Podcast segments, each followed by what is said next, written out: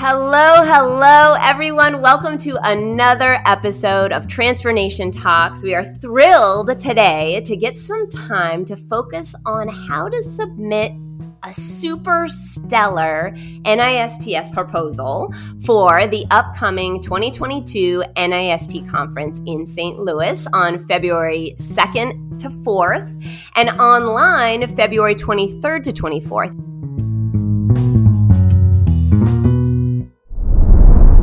We are here today not only with Emily Critchell from NISTS, who's really, let's face it, the hero in charge of all things conference programming, which means the call for proposals, the proposal review process, scheduling the conference sessions, communications. I mean, really, truly the inside scoop.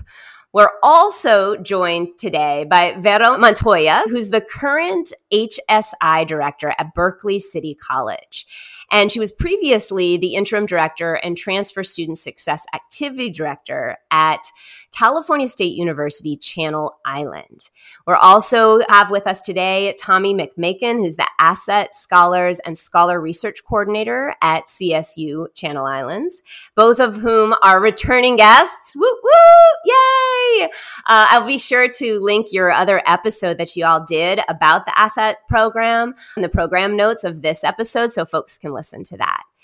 And also joining us is Monica Rivas, who's the Associate Director of Academic Advising at CSU Channel Island. And all of these incredible women here, uh, they've presented at NISTS 2021 for the first time last year and virtually no less. So seriously, big time experts to give us a little bit of insight into the proposal process what it's all about kind of take some of the some of the stress out of it. Give us the real deal the real life examples um, and answer some questions that you might have about submitting. So if you are doing great activities and research and programming and advising and partnerships and something else, anything else transfer centric, this is really a terrific time to share that with others in the field who are really looking to learn from you all. So we are going to learn today from some folks who did just that last year. I want to get started first though with just what is the NISTS conference and why you would want to submit. So Emily, why don't you start us off with a little bit about what the conference is? Absolutely. Hey, Heather. Thanks for having me on today. And hey, everybody from CSUCI. So glad to be in this conversation with you guys. So, for people who aren't familiar, the NISTS annual conference is the place where you can go and gather with a few hundred other of your friends who care about transfer students just as much as you do. So, our conference actually is going to be in its 20th year this year. So, our big 2 0 anniversary, which is crazy to think about. Uh, but our coverage has almost doubled in size over the last few years. So we're now butting up around a thousand people coming to this conference, all to talk about transfer student success. So what that means for people coming to the conference is a few things. It means you're meeting with all of your people. You're, you're there with your transfer people. You don't have to explain your job or the importance of it to anybody because we all get it. We're all there together. Uh, but every single session is about transfer students too. If you go to another conference, you might have a handful of sessions that talk about transfers, but here every single session has something to do with transfers. And it's from a variety of perspectives. So NODA, NACADA, NACAC, conferences like that, very functional area specific. But at NISTS, you know, we believe that improving the transfer student experience takes everybody. And so it's a team approach. And so we bring uh, practitioners from all areas, faculty, administrators, researchers, policymakers. We bring everybody to the table. So you get a little smattering of all kinds of good transfer stuff when you come to the conference. So it's a fun time. I think anyway, I'm kind of biased. You guys can chime in uh, and say what you think, but I, I love being there. We talk about the buzz that's in the room when you walk in because we're all just excited to talk about transfer. See, I know everybody who listens to this podcast knows how much I love conferences focused on transfer. And Emily, you just put it exactly into words why NISTS is one of my faves is just that energy, um, that inspiration that you always get from talking to others in the community who are doing this amazing work. So thank you for giving the spiel on what the conference is. And okay, so CSU Channel Islands team you submitted a proposal last year. I'm curious what inspired this, other than your obvious passion for transfer. Yeah, thanks, Heather. I think that's a, a good uh, a good place to start. So I want to offer a little bit of context to kind of get you started on our why. So CSUCI is located in Southern California. We're in Camarillo, California, about 40 miles north of Los Angeles, um, in the neighboring county of Ventura County. So we're a beach city. Um, we're mixed with agricultural fields, you know, growing strawberries, growing lemons. Um, we're the only four-year public institution in the county, um, and we're the youngest CSU, having opened in t- 2002. So the CSU system is one of two public university systems in California, and we are one of 23 campuses across the state. So, but you, what's unique about CI is when we first opened, um, our entire first inaugural class was composed only of transfer students. So since then, we continue to be a transfer majority institution. We're also a Hispanic serving institution, and as of fall of 2020, you know, 53% of our students are transfer students. Majority of CI students are first gen. Um, 61% are first gen. You know, 57% are Pell eligible. 55% are Latinx, um, and nearly 58% of our students are from historically underrepresented groups. So, on a personal note, I'm a CSU CI alum. And as a Pell eligible Chicana from Oxnard, I'm proud to be a first gen non traditional transfer student. Um, and so, a little, you know, zooming in a little bit more, the department that we work with is called the Student Academic Success and Equity Initiatives, and we're housed under Academic Affairs. So, the goal of SASE, or another acronym for you, SASE, um, you know, we contribute to the advancing of, you know, student-centered mission of CI by sustaining um, and sort of augmenting this university culture, um, and we value inclusiveness and excellence and a dedication to, you know, student academic success and educational equity. Um, you know, our initiatives are intentionally designed to support CI's goal of becoming, you know, this national model for serving historically and currently underrepresented students. Um, you know, we accomplish this by leveraging external support and, you know, some institutional commitment, commitment to advancing, um, you know, innovative programming and promoting access to regional educational opportunities, um, and ultimately impacting student success outcomes, right? Because we, are really looking to aim at, um, you know, increasing equity in our educational attainment. So a little bit more about SASE and just what we do, which will kind of lead into what our presentation and program was about, right? So we have multiple HSI Title V grant initiatives that we implement. Um, we aim to, you know, use high impact practices, right? So peer mentoring, peer mentoring is at the heart and soul of, of our programming here. Um, culturally relevant programming and practices and outreach efforts to ensure students and their families are participating in experiences um, is also incredibly important to our mission. Um, we were able to, you know, continue to pivot to virtual programming this year to support that with our Dia de Familia event, Noche de Familia. We held a, um, a posada. We have a Raza Bienvenida event at the beginning of every year, welcoming everyone to campus. Um, and ultimately, our, our, you know, program is creating collaborative partnerships with regional community colleges. So where you know we have three in Ventura County, but we also work outside of Ventura County as well um, to partner together to develop and expand and um, you know enhance our, our, comprehensive transfer programs and models that we have. So that's a little bit about the, the background of um, of our why. Um, but Vero, do you have anything you want to add here a little bit about CSUCI and, and, and the why in, in our submission process? So one thing that was really important to us as we were really considering our application process and um, our presentation was um, one thing that really rose to the top for us was really representing the Latin Equis experience within the transfer student experience. And so that was one thing that was a, a, a real source of inspiration to us was really elevating that Latin Latinx student experience. Um, and so as you as you know and you highlighted previously, I, I, recently started as the HSI director at Berkeley City College or BCC, and Project ALAS was part of my previous work at CSUCI. But one thing that hasn't changed, even in working with my colegas, Monica and Tommy here, is that the Latin ECI student experience within the transfer student success is really central to our work. And of course, you know, historically underrepresented students, first generation college students, those students that are the first in their families to go to college, to graduate from college. Um, sometimes our students are all three, like I was. Um, myself in, in, that when I was a transfer student. That focus oh, is something we wanted to elevate in our presentation, and that focus, even as we're continuing to coordinate and collaborate with the, my colegas, that hasn't changed. So even though I'm now at BCC and we're a very urban community college, we're just a couple of blocks away from UC Berkeley, um, and actually we are a couple of blocks away from Berkeley High School, and we're this you know amazing hub of uh, students that literally descends on downtown Berkeley. Um, as part of the you know California East Bay area, um, we're still we still have that same focus of helping our Latinx students' success framework happen within the transfer process. And so our focus even now in my current work very similar to CSUCI on really building that educational pipeline and really promoting transfer student success. And so even though now I'm on the other side, on the community college side, um, which of course was key with my own transfer experience and as you know I was transferring, went through that process myself, um, I really feel like I've come home. Um, but you know, still part of this larger effort to really build that pipeline for our transfer students. That that has not gone away, definitely.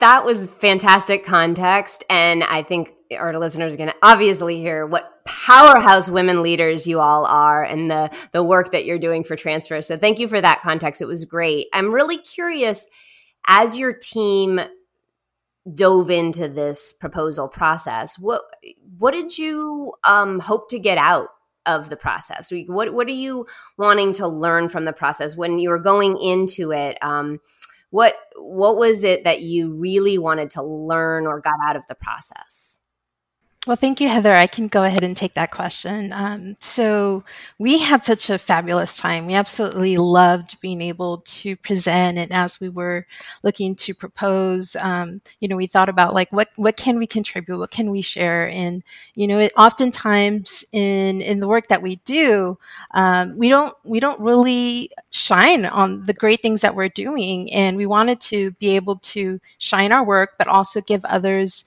um, the opportunity to learn about some of our programs that have been um, shown just great results. Um, and also, you know, when you uh, when you present, you have the develop the ability to develop on your professional development skills and you build on those presentation skills, which in turn now makes us feel more comfortable about um, being able to talk in this podcast, where if we hadn't presented before, we might have stumbled a bit more. Um, but as we were as we were figuring out like what do we what do we want to do we were thinking about all the great work that we that we do. And tommy mentioned a couple of those things. We have our culturally relevant programming a lot of it which is done in collaboration with the with our chicana um, chicanx latinx faculty staff association on campus which you know has individuals all across campus through all divisions.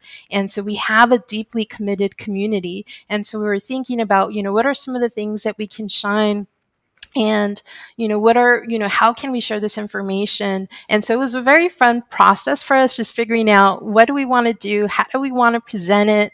And uh, you know we can talk a little bit more about some of those details in a moment but for us it was it was a lot of fun and we definitely had a great experience out of it well, then let's get into the nitty gritty. I like that, Monica. So, what was the process like, and and how, what can we learn from this experience? Right. So, I know one of the key things about the conference is that folks are there really looking for practical takeaways. Right. So, I think um, when I've talked to Emily about the process and about um, my own presentations, she's always said the strongest proposals explain why the topic is important and uh, discuss what we all think the audience will get out of the conversation right? You know, the nitty gritty, the takeaways. Um, and this is accomplished through, you know, learning goals, and there's a section for that. And it can also be kind of the broader application and the impact of of of the of what you're you're t- talking about and reporting on and presenting on. And there's a section for that in the proposal. So how did you all do it? How did you decide on a topic? Um, how did you uh, tackle the process? Actually, what was your topic? We can start there. So, our topic was um, shining on Project ALAS, which stands for Aligning Learning and Academic Success. So, this was a project that, you know, I got invited to be able to participate, um, something that the SASE program was able to provide funding for. It was a camp, all campus collaborative, but also um, with our community college count, um, partners.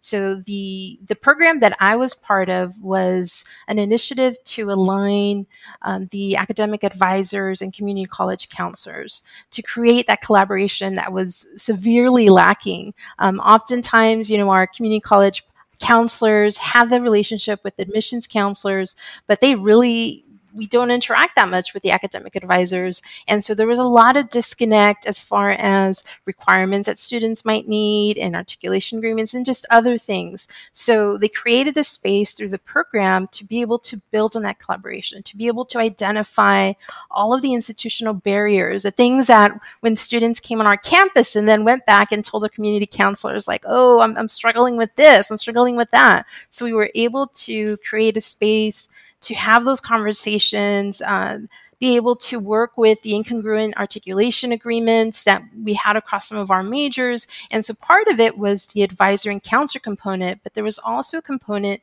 that worked with the faculty. The faculty were reaching out to faculty from uh, the community colleges and we're, we're really looking at the articulation agreements and how better they can prepare their curriculum to get our students here started um, just having a better start in, in their first semester. Um, so it really, you know, and, and as was noted earlier by Tommy, a lot of what SASE does and is really strong at is the peer mentorship. So that was such a successful piece. So we were able to, in the very short amount of time in the presentation, we did such an amazing job in being able to quickly explain like we, we had like at least three different programs that we reviewed and so i'm i'm really proud of us because we were we were able to do that plus be able to save time to allow for an interactive session as well I'm so glad you mentioned time because time is something I always run out of. I'm seeing Emily's face on the screen and I know she knows that. So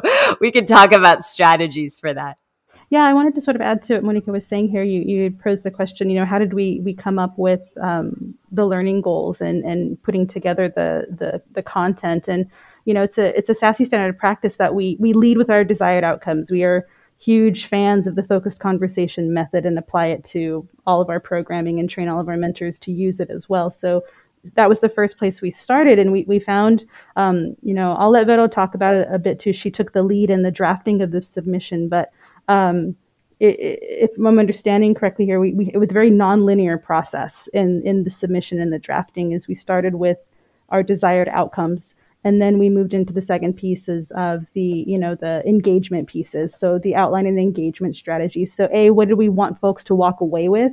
What were the major takeaways? And I'll even hand it to Vero here a little bit um, to talk a little bit more about ALAS and what are, you know, takeaways we wanted for people to have. But that's always where we start where do we what do we want you to take from what we're saying because it is crunch time it's it was a 45 minute presentation that covered a five year grant that served thousands of students that uh, dealt with administration and interinstitutional departments, you know, um, partnerships and, and peer mentoring and students going into classrooms. It was a huge program. So how do we encapsulate that into 45 minutes. And I think a little bit later we can get into some more details about how we did that. Um, but I want to hand it to Vero here to talk a little bit more about the project itself and how she, you know, um, started the drafting process to to match what our project actually was. Yeah, and if I could chime in just before, because I want to just say you guys are saying so many key words that I hope our listeners are able to pick up on. So first, they've been hearing you talk about how you had all of these amazing programs and like, how do you decide which one you're going to actually present on? So that's a piece of this sort of brainstorming. And you guys had a lot to pull from. So obviously the, the particular population you were working with was incredibly important. But then Tommy too, you were just saying, you know, we started with, we're already leading with our own sort of um, learning goals in all of our programming development. So we started our proposal there. And I don't know if that's a typical practice for, for some of our practitioners, but it is exactly where you should begin your proposal process. It's not what do I want to talk about? It's what do I want people to be able to do after they leave the session. So I love hearing that that's exactly where you started. You went from the what to the so what, which is just a key part of a really powerful presentation. So that I'm so glad you're able to comment on that. So Vero, I'll let you take it from there, but I just wanted to chime in. Yeah, and I think just to add to that, I mean, I, one key tip I would give to anyone that's considering applying, we, you know, don't fill it out in order. The application has a certain order. That doesn't mean that's how you have to complete it. And so that's definitely we when we were putting this together, we started with the learning outcomes. Um, our big question was zooming out. What do we want folks to walk away with? Um, what what what tools should they have? What um, learning strategies, initiatives, elements should they be looking at to consider for their own work? And so th- those were really some of the driving questions when we were establishing our learning outcomes. Um, and then the rest kind of flowed from there. Um, you know, but then one other plug I do want to make, or one other tip, is we really considered the engagement piece. That was a huge element for us. We wanted our audience to interact with our content. We didn't want this to be another another presentation where um, all the information was one-sided.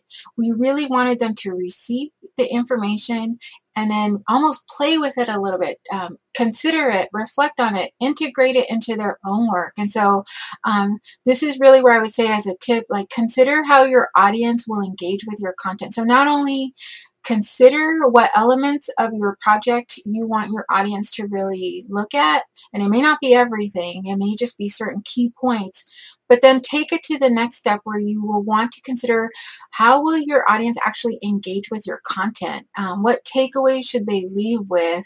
And then I think the biggest driving question for us was how can they use this information at their own campus? What does this mean for me in my life? How can I help build this out?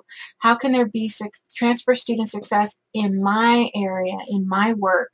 Um, how do I contribute to this work? And so um, definitely taking it from a very passive type of presentation to really making it as active and engaging as as possible. And so I, I, I think we could probably talk about this element um, probably for a very long time, um, just because the engagement piece was a huge part of what we wanted our, our presentation to be. And then, of course, our challenge was how do we make it engaging and quick?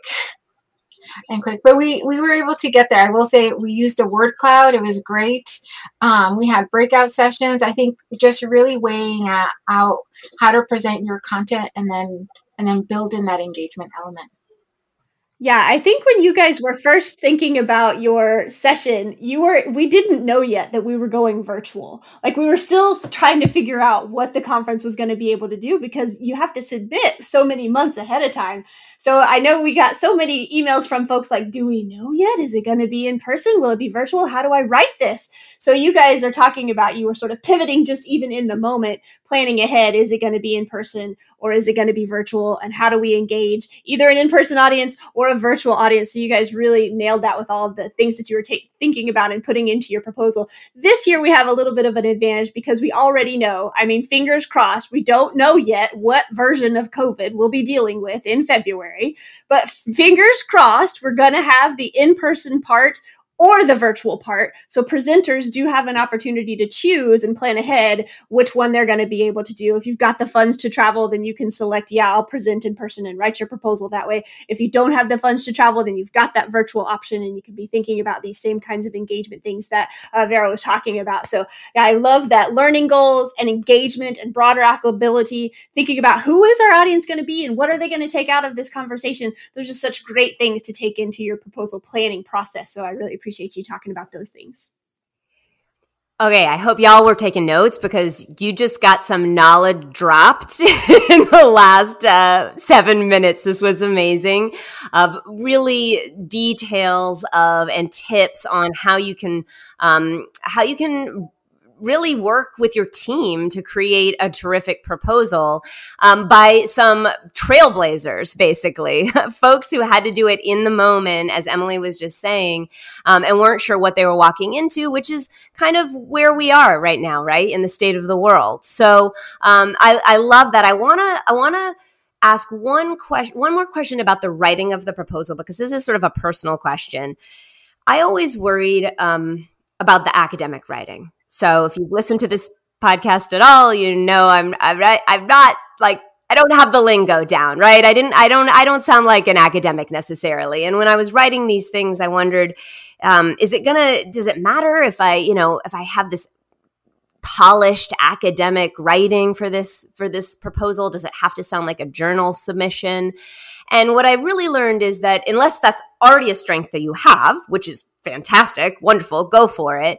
But really, as long as you're personable and casual and your tone is is um, uh, direct and straightforward and you're doing all of the things that vero and monica and tommy have just kind of explained and broken down for you it's fine as long as the writing is clear and organized and fairly grammatically correct you're good to go you just really want the organization of it to seem really direct and focused on those learning outcomes, exactly what you've just heard. So I really wanted to talk to you all and just hear how you did this. What was the writing, the actual writing process? That's a great question because we do live in that world. We we we live in literature reviews and best practices and data collection, um, and it's definitely a component to the work that we do. Like, don't be intimidated by the process. The application isn't intended to um, to be challenging or overly cumbersome. I will say, you know, the learning outcomes, um, the abstract, the impact statement, utilizing key data, those and the actual application itself, those became our foundational points when we were then later selected to present. Those, I mean, we used all of those elements again and again and again. So we came back to our learning outcomes. When we were done with the presentation, we came back and looked at our learning outcomes and say, does this match? Does is there alignment here? Are we hitting all these points? And so I will say, I think include data, include. I mean, we in this grant we we knew we served over ten thousand students. We knew that um, you know over seven hundred of them had come from the regional colleges that we were targeting. Those were key points we wanted to to be sure to to to raise and, and address. Tommy mentioned this earlier. CSUCI is a transfer majority campus, and we wanted to make sure that folks knew that. Um, our students at CSUCI were definitely um, transfer. We're a transfer heavy institution, and so I will say I think that part um, we wanted to make sure we were using the, those data elements to really the picture that we wanted. So don't be intimidated by the date, the literature review as much as you know. Make sure that you're distilling out really what you want to convey and highlighting the, the those key points, uh, those data points that, that would really kind of help to build a context and, and kind of paint the picture for folks that they really understand how they can measure themselves, um, what what they're doing at their campuses. Something that you had spoken about, Vero, when we were talking about the writing process is you mentioned there's a word count to the application. So you were right up to the edge with some of the points with the word count. So succinctness and tightness had to be, you know, um, observed in, in, in the word count of what you wanted to convey. The other important thing when writing your proposal is if you can be collaborative. So I think like with us, like I work in academic advising and student affairs. So I think that was another thing that also like if I'm if I'm someone who's looking at all the different presentations that are going on and I'm like, okay, who's doing it? How applicable is this to my role? So I think it also helps if you are able to work with someone on your campus because we're all working together in helping our transfer students. So if you are able to show how you're working together, I think that will also set you aside from other proposals. In indeed it does because it is a little weird. I can tell you from the reviewer side of things, we get a lot of proposals and it is a little you wonder if someone's talking about a partnership in their proposal, but those people weren't invited to participate in the proposal. It does make you wonder. Now, certainly in some cases, travel could have been a concern, and so maybe only one side of the partnership could talk. But the virtual format, what I love about that is that it sort of eliminates that barrier. So if you are working with campus partners to deliver your program, we absolutely want to hear from all sides if you can. I think that's a wonderful point, Monica. So thanks for bringing that up. Um, so uh, we're going to wrap up here in a few and kind of run through a few tidbits of knowledge from Emily. But um, any other last comments before we we uh, we do that? Our last tips for the day. Um, I just want to add something here. This the sharing of knowledge. You know, this piece we we produced a, uh, an, a project ALAS impact statement report um, that talks all about the project, that in the way we serve transfer students in the region for five years, um, and we'd love to share that with you and with the the listeners as well, so that they can see the work and um, understand a bit about what we do and and understand what our presentation was about. If you'd like to have that, we'd love to share it. Heck yeah. We'll put that for sure. We'll link it in the show notes. And yeah, thank you so much for sharing just one last comment. I would say for anyone considering applying which you all should apply for you know either you should definitely go to the conference definitely um, put in your proposals. Also if you get stuck in any way reach out to emily reach out to the nists staff. They're amazing. If you have any questions about the deadlines about the process um, they were so helpful for for us as we were putting this together from start to finish. The resources um, just you know so much support along the entire way. So just know that going into this, um, that there's a whole community wanting uh, you to succeed. And so definitely reach out to the NISTS team. They're amazing. Yes, they are. And that really, uh, we want to hear from you now, Emily. We have a bunch of insider tips for you um, as we wrap up this episode. Thank you all for, for, for really painting the picture and giving us a real life example of how a team can process all of this and create a really stellar, incredible presentation and have a great presentation and experience at NISTS um, as a result. But Emily, we need to hear from you about the inside scoop uh, since you are the expert. Uh, I know that one of the things is to use the checklist and to use the rubric for real. It aligns with the the actual review process. So I'm going to link those in the show notes, and then um, I want to hear from you on a couple of other things that might not have been mentioned um, today. And I have a question from you too from the Transfer Nation audience when you're ready. Yes, that sounds great. So we've referenced this thing throughout our conversation called the checklist. And so if you have visited our website, it's nists.org slash call for proposals. We have a lot of information there to try to help guide you through this process because we don't want it to be scary. Hopefully no one's listening to this conversation and being like, oh my gosh, I am no CSUCI. I can't submit a session because yes, you can. And we want you to. Um, the whole point of attending the conference is to do exactly what we've been talking about, and that is share your information with other people out there who are doing the same kind of work. So on the Call for Proposals webpage, there is something called the proposal checklist. And I'm not even lying when I tell you I had like this Word document open and the actual application portal open side by side on my screen. And I was like, okay, what do they have to put in the application? Let me put it on this worksheet. And I tried to be very sort of very specific, very linear, very verbatim about every piece of information information you were going to need to put in the online application so that you had it all right there and you could just be a real quick copy paste job from where you were writing with your colleagues just to pop it into the online portal. So the checklist is designed to help guide guide your application just point by point by point. And we've mentioned a couple of times word counts. There are word counts because we do read every single one of these things. So we have to limit the word count just a little. Uh, but I would say use the word count. You heard heard the CSUCI team mention that they used the word count. They they literally butted up against a word count. And a lot of proposals do that. And that's perfect because you want to paint a really complete picture. We can only judge what's on the application. So skimping on your word count probably is not what you want to do because then we have we're just left with questions. We're like well what do you mean? Now now that is to say maybe you're an expert at being succinct as they've mentioned to you numerous times you need to be succinct. If you can do it in a few words great. But more often than not you need to maximize that word count. Tell us everything you can as succinctly as you can in the application so that our reviewers, we have lots of people help us review this and sort of rate and review and provide some comments on it. They just need to know, and that's your opportunity. Put it on the application. So the checklist is on the website. The rubric that our reviewers use is on the website, so you can see what they're asked to actually evaluate on. We've got a sample topic list. If you're not really sure what kinds of things we might be looking for at the conference, the sample topic list is there. Um, all of the session themes are there. So read through that, and as they said, certainly reach out to us if you have any questions or concerns.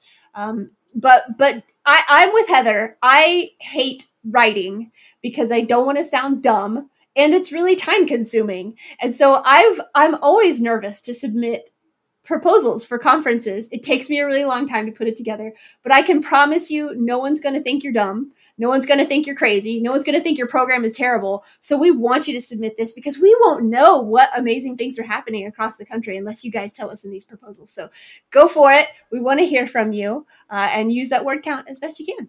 Yes, we want to be inspired by you. You have to submit, please. So if we haven't convinced you, um, here's a few more reasons. So Emily, a question I get a lot is what are topics of interest, right? What what is new? What is innovative? How do you even know what a, a, an idea is that others haven't heard of a million times? Is there a is there a trick to that? Are there specific topics that actually are of the moment that we're kind of thinking about right now or don't see a lot of submissions about? So I love this question so much, and it is really, really hard to know what is innovative. But I can tell you that most things do have a piece of innovation in them. So uh, obviously, the CSUCI team talked about peer mentoring in their program. Now, peer mentoring on its face probably not innovative. We've got a ton of that going on across the country, but they put their own flavor on it. And that's what made that piece innovative. So there is probably something going on on your campus that others might be working on, but that you've got a unique spin. And that's the piece that's going to make it really, really cool. So don't, don't hesitate to submit because you're afraid that others are maybe already doing this kinds of thing. They, pro- they may well be, but you're doing something special about it. I can almost guarantee. And that's the piece that we want to hear from you about. But in general, there are some topics that we're particularly interested interested in this year. Um, we need to hear more from community colleges.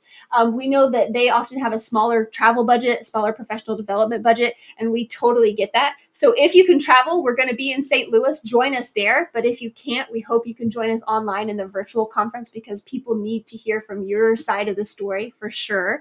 So anything from community colleges. Uh, we're also really interested in the, in the LGBTQ plus uh, transfer experience, there's not a lot of literature out there. There's not a lot of information out there about students uh, with, who have those social identities and they're moving through the transfer process. So we want to hear more from there. Hopefully, somebody's doing some research out there on that. We want to hear from you. Um, any also any POC. We, we, this is now. We need those stories, so that is super important to us. Um, and transfer recruitment continues to be a really, really, really hot topic. Uh, so if you're doing cool stuff with recruiting your transfer students and getting them integrated into the environment and onboarded, we want to hear about those creative approaches for sure. Yeah, we've been hearing a lot of the same stuff on Transfer Nation, particularly the community college perspective.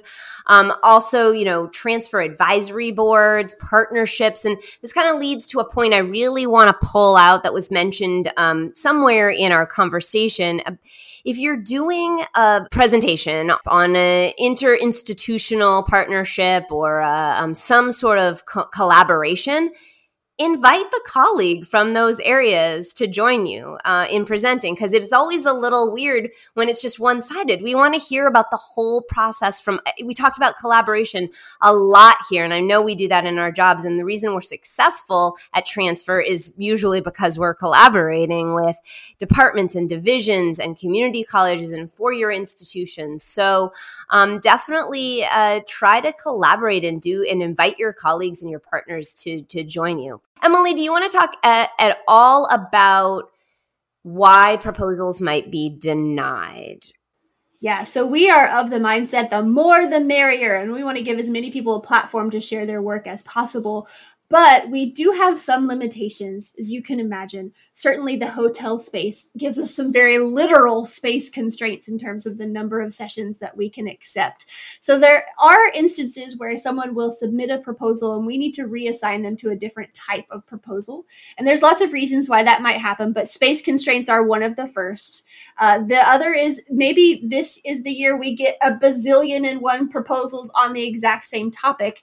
And so we have to get creative with how we share all of that information. So we're very conscious and careful uh, to, to to lift up as many of those presentations as possible. Sometimes we combine people into panel presentations. Sometimes we switch people to uh, poster presentations. So it just sort of depends. But I will be really honest and say a lot of it has to do with the scores. Uh, so it's the topic, but also the score. So we don't want you to be afraid to submit your proposal, but do submit the best work you can. Have colleagues read with you and ask you questions about your proposal. Have them read it and say, I don't know if this made a lot of sense so that you can go back and really beef that part up.